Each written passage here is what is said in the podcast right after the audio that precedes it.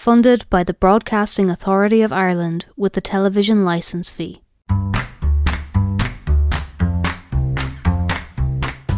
Streetwise Athlone. In this series, we learn about the old and recent history of the streets of Athlone, hear the thoughts and memories of locals and tourists, and the changes we might see in the future. Episode 34 Glasson.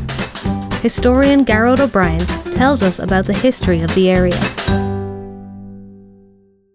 The village of Glasson was largely developed as housing for the workers on the nearby Waterstown estate. Glasson is often called the Village of the Roses, and this name dates back to Victorian times, when the landlord, the Honourable Robert Harris Temple, held inspections of the houses and rewarded his tenants for their cleanliness. Indeed, Mary Banim, writing about Glasson towards the end of the 19th century, states The houses are of picturesque build, and some are kept in the old style, smothered in roses and fuchsias. Upon all are trained vines and climbing plants. The past landlord personally looked to the care of trees and flowers. Indeed, so much at heart had he the beauty of the cottages that it is said that no inmate dare pluck a rose off his own house. Glasson has gained a national reputation as a place of great hospitality. There are several fine restaurants in the vicinity, two excellent pubs which also serve food, and two hotels, one at Wineport and one at Glasson Golf Club. In 2018, the accommodation road in Athlone was renamed Elliott Road in honour of two sisters, Emily and Eilish Elliott, from Tona in Glasson, who were both members of Common na and who gave sterling service in Dublin during the 1916 Rising. On the approach to Glasson, on the high road from Ballykeeran, Waterstown House is on the right hand side. On the left hand side, a stone wall surrounds what was once the deer park of the estate. The land around Waterstown was part of the old territory of the Dillons of Kilkenny West. This family had a castle or tower house at Waterstown. During the Cromwellian confiscations, William Hancock was granted a great deal of land in Westmeath, including the Waterstown estate. His grandson married Elizabeth Temple from Ballyloughloe, the sole heir to Robert Temple's estate. The village of Mount Temple was renamed in her honour. Robert Temple was concerned about the family name of Temple dying out, and so he stipulated in his will that those who were to benefit from his estate should take the name Temple, and thus the double barrelled name Hancock Temple came about. A century later, the name was once again in jeopardy when the family was left with a sole heiress, Isabel Hancock Temple. Isabel married Major General William George Lord Harris, and so it was for a further century that the Harris Temple families were in occupation of Waterstown House until the estate was divided in 1923. Waterstown House was a once grand mansion built to the design of Richard Cassels in the 1740s. The house survived intact until the early 1930s when it was dismantled. In its heyday, it was a fine seven bay, three story over basement house with a 10 acre formal garden with its brick walls and entrance arch, and there was also a pigeon house, a lily pond, a hillside gazebo, and a mock castle on an island in Waterstown Lough. Other fine houses in the area include Harmony Hall, East Hill, Ladywell, Killinure House, and Portlick Castle, which is a 14th century structure that has been added to over the centuries. It includes a Tudor block and more recent additions in Georgian and Victorian times. It too started life as a Dillon castle. Glasson is an ideal starting point for visiting the goldsmith country. Oliver Goldsmith, 1728 to 1774, is best known as a poet and author of The Deserted Village, but he also wrote the best selling novel The Vicar of Wakefield and plays including She Stoops to Conquer.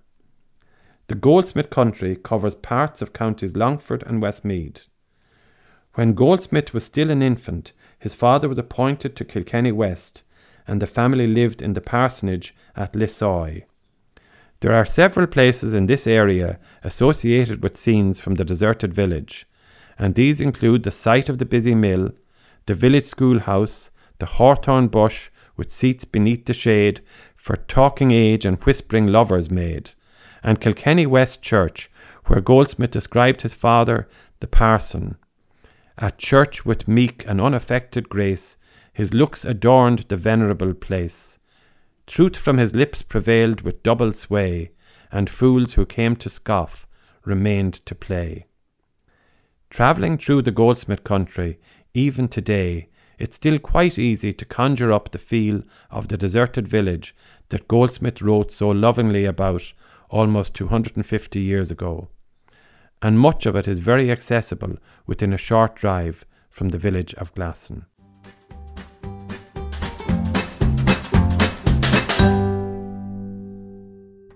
We spend a beautiful, breezy evening speaking to some of the people on the streets of Glasson way back 50 years ago, two pubs, uh, then Murphy's, now Grogan's, then Allen's, now Fardell's.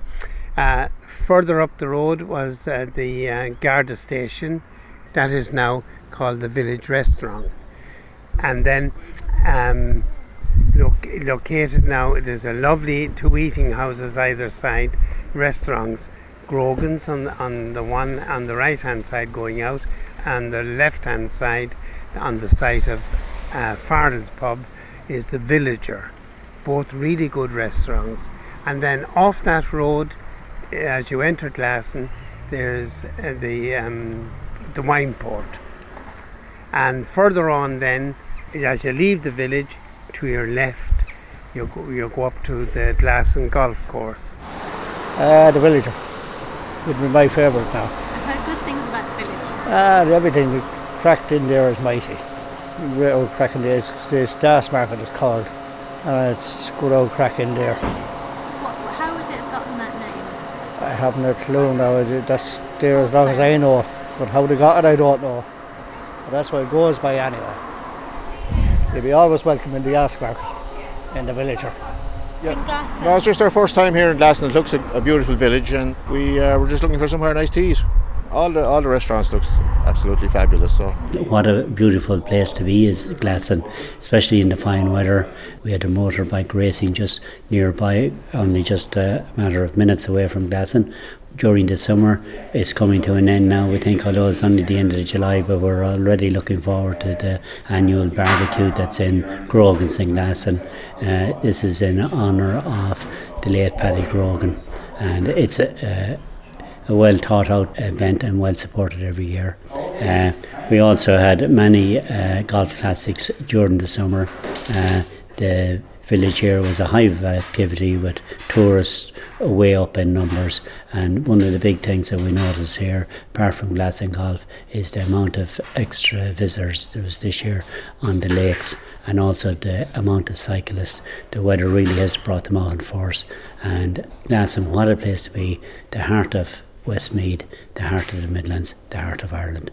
We love it here. This year it's looking spectacular with the tidy towns and as everybody knows around that Glasson is known as the village of the roses and the roses will surely in bloom this year. They're absolutely fabulous looking. And just uh, also we noticed lately that a lot of tourists are stopping off in Glasson on the high road there over the viewing point and watching the sunset. Uh, what a glorious sunsets there was this summer. Uh, just a joy to behold, watching the sun go down, watching the day fading away and just looking forward to the following day. Wow. Streetwise Athlone. Historical research and presentation by Gearoid O'Brien. Additional research by Damien McCallan. Interviews by Amanda Gunning, Ursula Ledwith, Mel Ray, and Erica Follows Smith. Editing by Kyle McCallan. Produced by Amanda Gunning.